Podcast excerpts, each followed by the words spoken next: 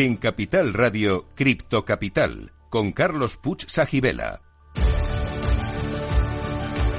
Saludos a todos los criptocapitaleros. Para vosotros es este programa, el primero de la radio española que te cuenta lo que nadie te está contando sobre la tecnología blockchain y el mundo cripto. Estamos aquí para informar, formar y entretener. Y si es posible, todo a la vez.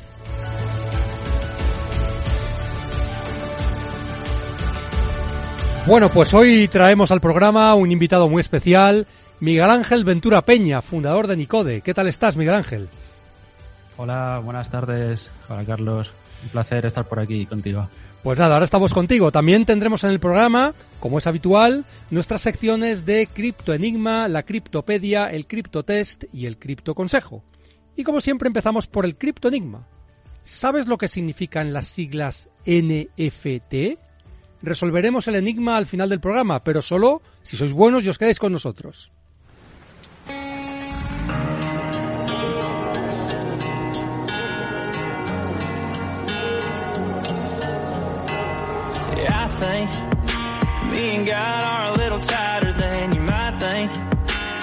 I talk to him all the time, he knows that I drink to drown, get lost get found. It won't work forever, but it's working for now.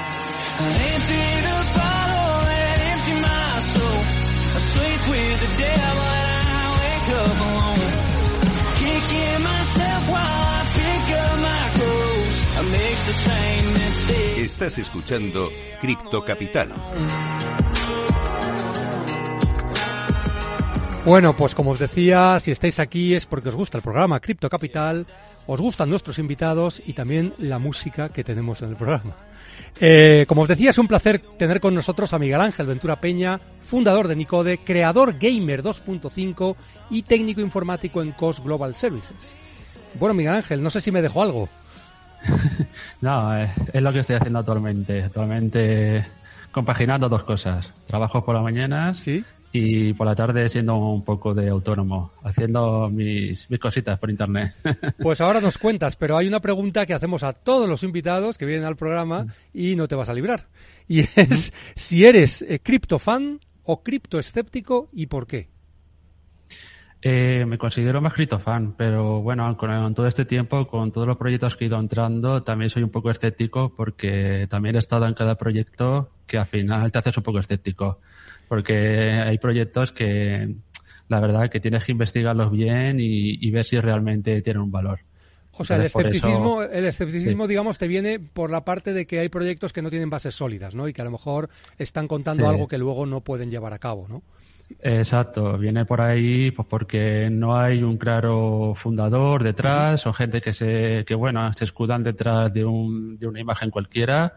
No puedes validar lo que van a hacer, son todo promesas a futuro y entonces tienes que ser un poco escéptico y tener cuidado. Eh, hay muchísimos proyectos en el mundo blockchain y bueno, hay que en principio ser fan de los de los fuertes, de los proyectos top 10 que son digamos los más verificados y Sí. donde hay gente muy seria detrás y ahí es donde se puede ser un poco fan de esos proyectos.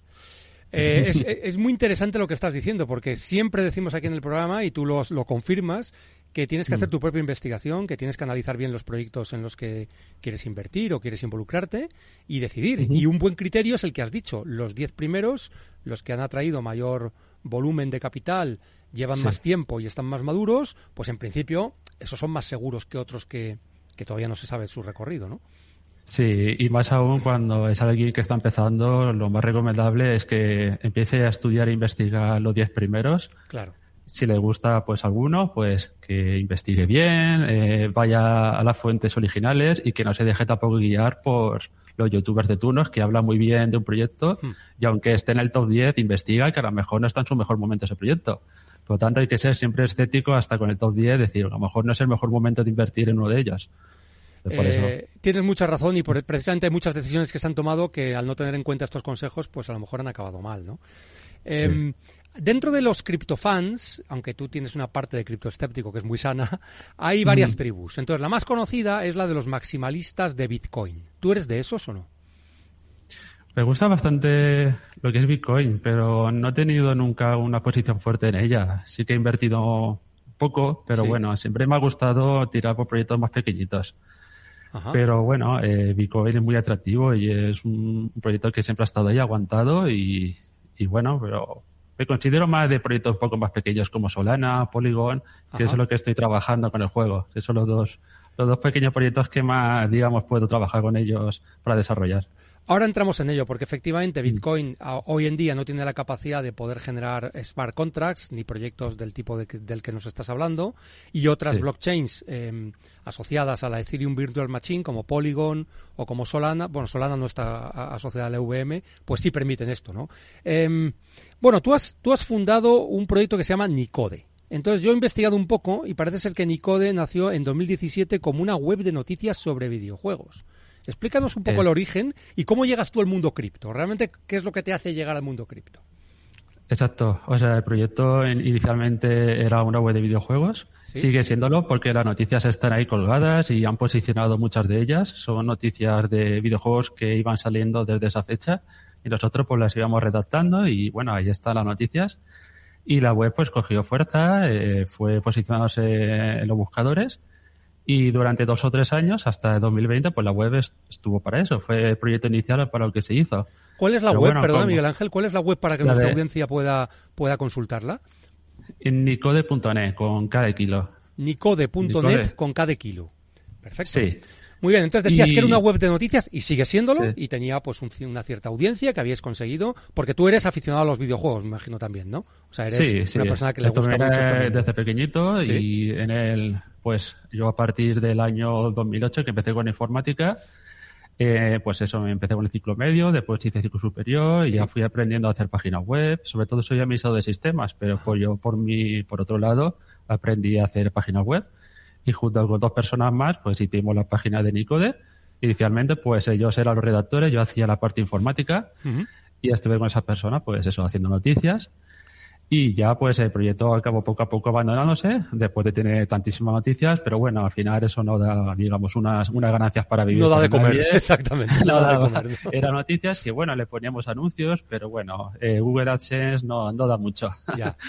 Y nada, se acabó un poco abandonando. Eh, al final yo me encargué de rescatar la web, de dejarla ahí en Sandbox. Estaba Sí. la web parada durante un año. Y después ya, cuando vino la pandemia sobre 2020 o así, que ya estábamos todos encerrados, pues decidí retomar el proyecto pues para reori- reorientarlo a noticias ya más gamer, pero tirando para criptomonedas. Que se utilizaban, pues eso, noticias de videojuegos, pero orientadas a, pues eso, a NFTs, porque en ese momento salieron muchísimos juegos muy Cierto. famosos como el Axie Infinity y otros juegos que hicieron mucho boom. Y bueno, empezamos a hacer noticias y yo ahí es cuando ya empecé a estudiar. Empecé a estudiar para hacer videojuegos y me empecé a hacer formación en ese momento.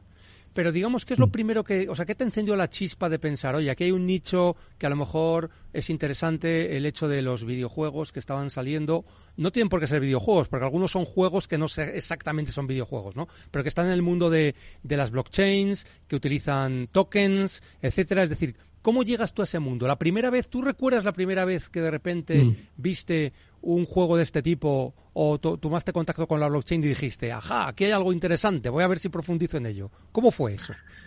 Pues el primero que vi, que recuerdo, fue el de CryptoKitties, que es uno Sí. de los más antiguos y fue uno que se hizo en la red de Ethereum. Sí. que eran unos, unos gatitos hechos con NFTs. Ese fue el que más me llamó la atención. Era un proyecto que yo lo veía muy grande por dentro. Yo lo veía, todas las características que tenía esa página web me llamaban mucho la atención. Entonces investigué más sobre ello, vi que había muchos más juegos que ya se estaban creando. Y bueno, a mí me faltaban los conocimientos para crear videojuegos de esa, de esa envergadura. Y por eso empecé a ver, a estudiar qué, qué tipo de programación se necesitaba para hacer videojuegos. Y vi que se puede hacer varias formas, con Unity, con Unreal, hay varios motores para hacer videojuegos. Incluso se puede hacer juegos con Flash y con, con lenguajes de programación básicos que lo haces directamente sobre la web. Pero bueno, yo decidí hacer un juego en 3D eh, Sí. o en 2D, que, se- que el muñeco se moviese, y es ahí donde ya empecé a hacer cursos online de, para, hacer, para ser diseñador de videojuegos. O sea, te formaste, bueno, tú evidentemente tienes una formación, la que has comentado, de, de informática, eh, y luego sobre esa tú has construido y te has ido formando, especializándote en, en estas tecnologías que nos has dicho. ¿Por qué elegisteis, elegiste Unity? ¿Qué características tiene que lo hacen interesante? Pues la verdad que estuve mirando varias. eh, todas están bastante documentadas, pero Unity se sobresalía. Había tantísima formación, tanto en YouTube como eh, estudios oficiales en, en, centros físicos como online, que dije, mira, esto yo creo que es el motor que más se está usando y el más documentado y para empezar, creo que es el que más me, me puede ayudar a, a, ser yo autodidacta y por mi cuenta navegar por Internet y, y si necesito algo, preguntárselo a Google y que me, me, arroje una respuesta, ya sea por foros, ya sea una persona que se ha encontrado con el mismo problema. Entonces fue lo que más me, me tiró para adelante, la, que hubiera mucha documentación, tanto en inglés como en español. Y al final, para empezar algo, eh, lo mejor es eso, es ir a lo más grande, que es lo que más está documentado, y bueno, también vi que sobre todo servía para todo, servía también para móviles, para hacer juegos en móviles, eh, tanto para juegos de, de, PC como de videoconsolas, de PlayStation, de Xbox. Podías, con un tipo hacer juegos de todo tipo. Y dije, pues mira, aquí tengo un amplio abanico, pues para empezar, creo que esta es la mejor opción. Bueno, a mí el mundo de los videojuegos me interesa, pero digamos que no soy muy mucho menos experto, por lo tanto aquí nos tienes que ayudar un poco a mí y a la audiencia. Eh, sí. Entiendo que Unity sirve para hacer videojuegos no solo relacionados con la blockchain, sino fuera del mundo de la blockchain web, móviles, lo que acabas de decir, ¿no? ¿Qué, qué enganche tiene con la sí. blockchain? Porque digamos que el principal lenguaje de programación en blockchain entiendo que es Solidity, o uno de los más, eh, de los más importantes. ¿Qué relación tiene Unity con Solidity? Si es que tiene alguna, que no tengo ni idea, ¿eh? Por eso te pregunto. No, en realidad no tiene ninguna. Después lo que tienes que hacer, una vez vas creando, eh, por ejemplo, en Unity se usa el lenguaje C, C almohadilla, que se dice, se dice C Sharp. Sí. Entonces, en, en, este caso, tú pues vas creando el juego y tú tienes el código internamente, tú en Unity ves todo el código. Entonces ahí ya tienes que hacer, eh, añadir el código de Solidity. Ah, Entonces tienes perfecto. que hacer llamadas a ese código, es un poco, pues, lo puedes, son las APIs que se llaman, que son conexiones con, con códigos externos. Sí. Y es ahí, digamos, que se requiere una especialización aparte, vamos. Eh, Unity es una cosa que con ese tipo de lenguaje con C que se puede usar más, más lenguajes aparte de C Sharp, uh -huh. que en este caso Solidity, el lenguaje también como Python, para se puede hacer juegos de con lenguajes mezclados. Entonces, para que lo entienda la gente, eh, hacer un juego con blockchain necesitas o sea, tienes que estudiar aparte otra cosa. Entonces yo me claro. estoy, por eso yo me apoyo de, de, más compañeros que son especialistas en esa parte. Eh, cuéntanos un poco cómo, porque a mí lo que me interesa es, ¿esto que estás haciendo tú está al alcance de cualquier persona de nuestra audiencia que tenga unos mínimos conocimientos informáticos y que se forme como has hecho tú? ¿O es algo que realmente requiere muchos años, mucho esfuerzo, un equipo gigantesco de personas especializadas cada uno en lo suyo? O sea, cuéntanos realmente cómo lo tienes organizado y cómo has podido llegar al punto en el que estás ahora, que realmente ya tenéis su, vuestro propio videojuego multiplayer, entiendo, ¿no? Entonces, sí, eh, sí. cuéntanos un poco, o sea, el equipo, cómo lo tenéis configurado, en qué estáis especializados cada uno. Vale, te cuento, mira, pues nada, yo empecé, estoy haciendo el curso, eh, el curso, vamos, es un curso que te, te, inicia desde lo más básico hasta ya lo más avanzado. Uh -huh. Y yo iba desde haciendo las prácticas, iba probando cosas. Es un curso de videojuegos, ¿verdad? O sea, no tiene, no estamos sí. hablando ahora de blockchain, sino de videojuegos. Sí, sí, un ¿Vale? curso. Yo empecé haciéndolo, eh, hice, iba haciendo el muñequito que se moviese, yo iba uh -huh. haciendo los pasos y ese, ese proyecto iba creciendo. Al final ya tenía pues, mi propio personaje que iba por un mapa y bueno, hasta entonces, hasta ahí todo bien, todo correcto. Dije, vale, ahora me falta añadir la parte blockchain. Entonces, claro. la parte blockchain, ya sí que inicialmente lo, lo, el primer paso es que se puede identificar una persona con su NFT, ¿vale? Sí. Eh, en el juego. O sea, hacer un, un login, ¿no? Un inicio de sesión en el juego que esté enlazado a un NFT. Bien. Entonces, ya aquí es cuando contacté con una persona ya de confianza, que ya llevo tiempo trabajando con ella, le dije, mira, eh, ¿me puedes ayudar con esto, con el tema de de hacer que el juego se pueda enlazar con las criptomonedas. Entonces ya él empezó a investigar, eh, miramos varias opciones y nos decantamos por una billetera que se llama Phantom, que es la que se usa oficialmente para Solana y sí, para la, ahora mismo la, para Polygon. La conozco, los que conozcáis la blockchain de Solana es una de las wallets más mm. utilizadas dentro de, de, Solana, sí, de ese ecosistema. Eh, queríamos hacerlo inicialmente con la billetera MetaMask, que es uh -huh. la más conocida aún, que es la sí. que se usa para Ethereum pero nos daba una serie de problemas, entonces dijimos, vale, pues vamos a probar con la billetera Phantom. Y nada, a base de eh, esta persona, Mauricio que se llama, a base de investigar y, de hacer pruebas, después de unos meses conseguimos ya dejarlo todo súper bien y tenemos un, una página web que es un panel trasero donde nosotros ya controlamos los pues la, la gente que puede acceder al juego mediante su billetera, autorizamos un NFT concreto para que acceda al juego y es cuando ya enlazamos, digamos, eh, ambas cosas. Y a partir de ahí ya es ya el desarrollo ya, pues continuó, ya empezamos a hacer más cosas dentro del juego. Pudimos ya, por ejemplo, otorgar ciertos permisos a un personaje que estaba enlazado a un NFT. Ajá. Ya ahí ya se empiezan a, a abrir más, muchas más posibilidades.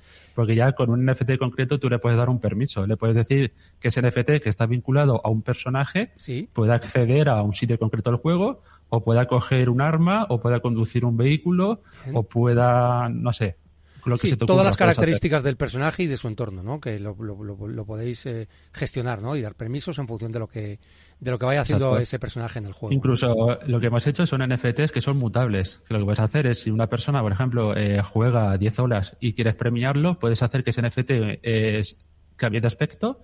En vez de tener el pelo moreno, tenga el pelo rubio y sabemos que ese personaje ha evolucionado y entonces le, le damos más permisos. Se pueden hacer muchas cosas con los NFTs.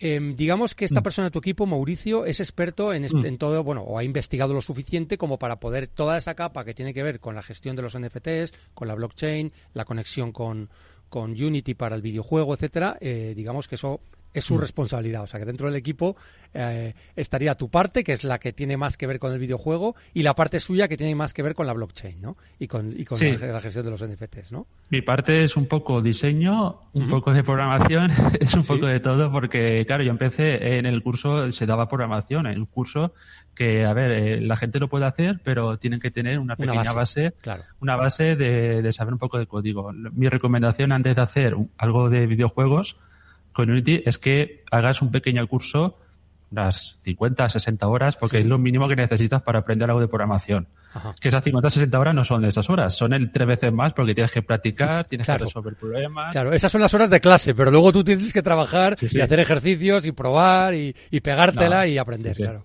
Lo que hagamos la idea para una persona que tiene un trabajo normal y quiere apre- empezar a aprender es eso, un curso de unas 50, 80 horas de programación Bien. que en tu tiempo libre se puede convertir en dos o tres meses. Claro. Pero con eso ya tú vas aprendiendo las bases de lo que es un, un bucle, de lo que es las cosas básicas de programar.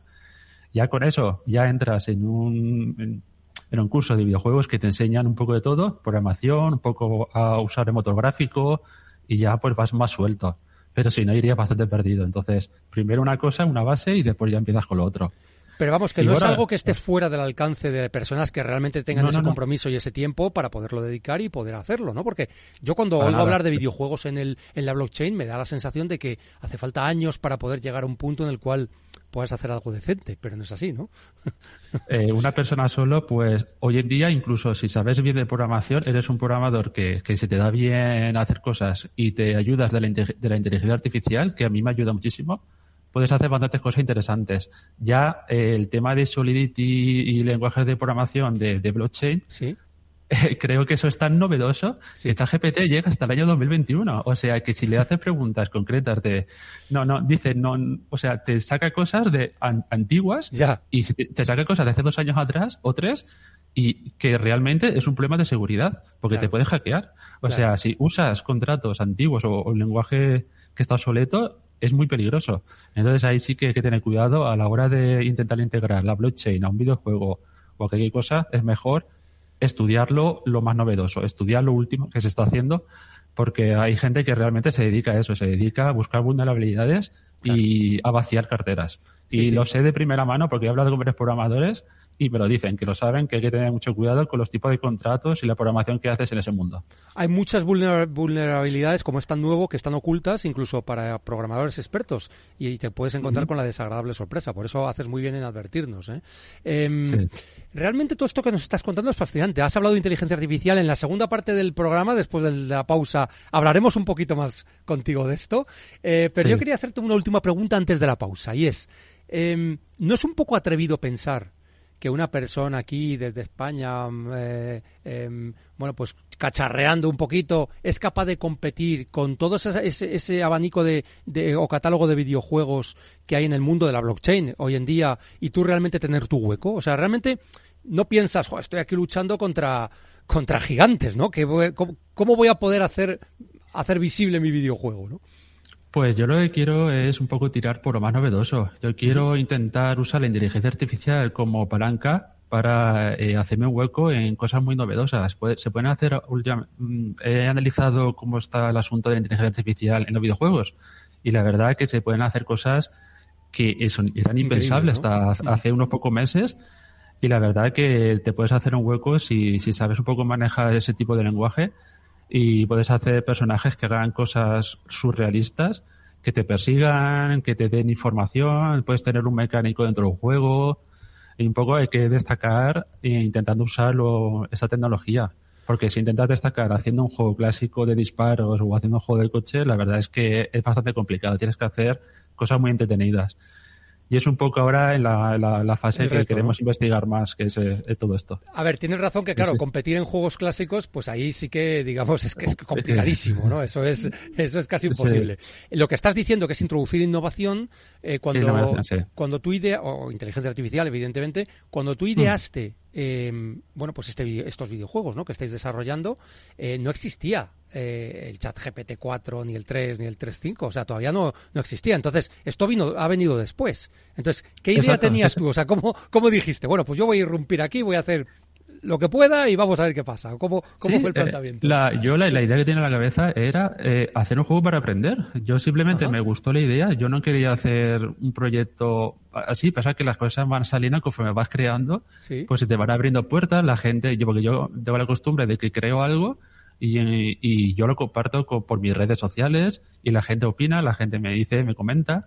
Entonces te va animando, te vas, vas haciendo crecer una comunidad y te van diciendo, ah, pues puedes hacer esto, lo otro, y entonces vas probando, vas, vas creando cosas y se te van abriendo posibilidades. Pero yo inicialmente el juego lo hacía porque realmente lo hacía por aprender, porque el curso me, me, me lo decía. Entonces yo probaba cosas, me iba descargando cosas de Unity, porque además Unity te facilita mucho que tiene una tienda online donde puedes descargarte ya cosas hechas, como es un coche, como es una casa, es un mapa, incluso puedes hacer un, un escenario de una ciudad entera, porque se puede hacer, te lo mapea. O sea, que tienes recursos a tu disposición para poder, esas piezas que te permiten construir algo más grande, ¿no? Con lo... Claro, tú, después editas todo, lo haces, le das tu toque personal, que es lo que hemos hecho, darle toque personal que queremos darle y, bueno, un poco crear animaciones propias, pero que, bueno, es que, que no hay que hacer todo de cero. Por eso digo que un equipo pequeñito pues puede hacer un videojuego que esté bastante apoyado. Entonces, la idea es meterle la innovación, meterle tu propio tu propia marca ahí. Oye, lo que nos estás contando eh, me parece interesantísimo, porque es verdad que sois un equipo relativamente reducido. Ahora nos hablarás si hay algunas personas más involucradas, pero en principio sois dos personas las que sois el núcleo, entiendo, de... Hemos hecho el 90% y ahora, en los últimos meses han entrado dos personas más, un diseñador que se llama Enrique y una chica que se llama Nuria, que ya cada uno se encarga de una cosa, Enrique del diseño gráfico y Nuria pues se, se va a encargar de lo que es la, eh, la música, las traducciones pues bueno, les enseñé el proyecto, les interesó mucho y están conmigo como socios. Genial, Miguel Ángel. Mira, vamos a hacer una pausa. Eh, nos quedamos con esto, que el equipo está formado ahora mismo por cuatro personas. Hacemos una pequeña pausa para la publicidad y para la apertura del mercado en Estados Unidos y continuamos contigo con Miguel Ángel, con Miguel Ángel Ventura Peña de Nicode.